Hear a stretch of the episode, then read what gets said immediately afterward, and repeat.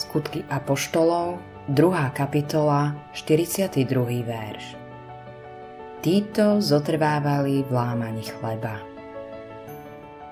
Tretím zdrojom sily, pri ktorom pevne zotrvávali učeníci, je lámanie chleba, večera pánova.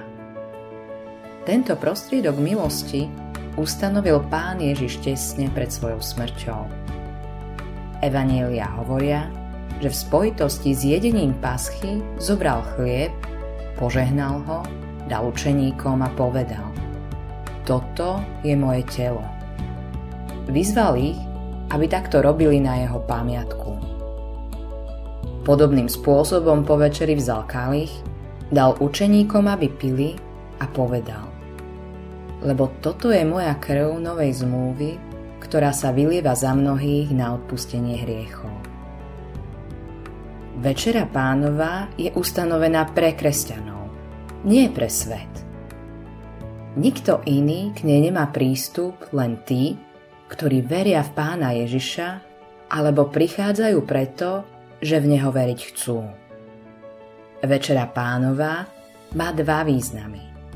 Symbolický a ten, že je prostriedkom milosti. Symbolické je to, že sa nám zvláštnym spôsobom pripomína Ježišové utrpenie a smrť za naše hriechy.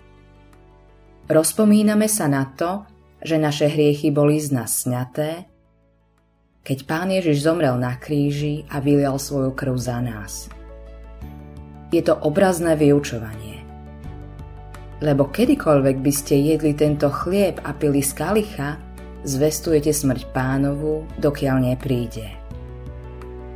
Hovorí nám to tiež o tom, že jedného dňa budeme sedieť pri stole s pánom v dokonalosti Božieho kráľovstva. Večera pánova je svedectvom o dokonalosti. Najdôležitejšie je však to, že je prostriedkom milosti. Stretávame v nej samotného pána Ježiša. Stretávame ho vtedy, keď jeme a pijeme chlieb a víno, a tak príjmame telo ako pánovu, ktorú dal za nás pre naše hriechy. Večera pánova nás uvádza do spoločenstva. Do spoločenstva s pánom Ježišom a do spoločenstva s bratmi a sestrami. Pevne v ňom zotrvávajme.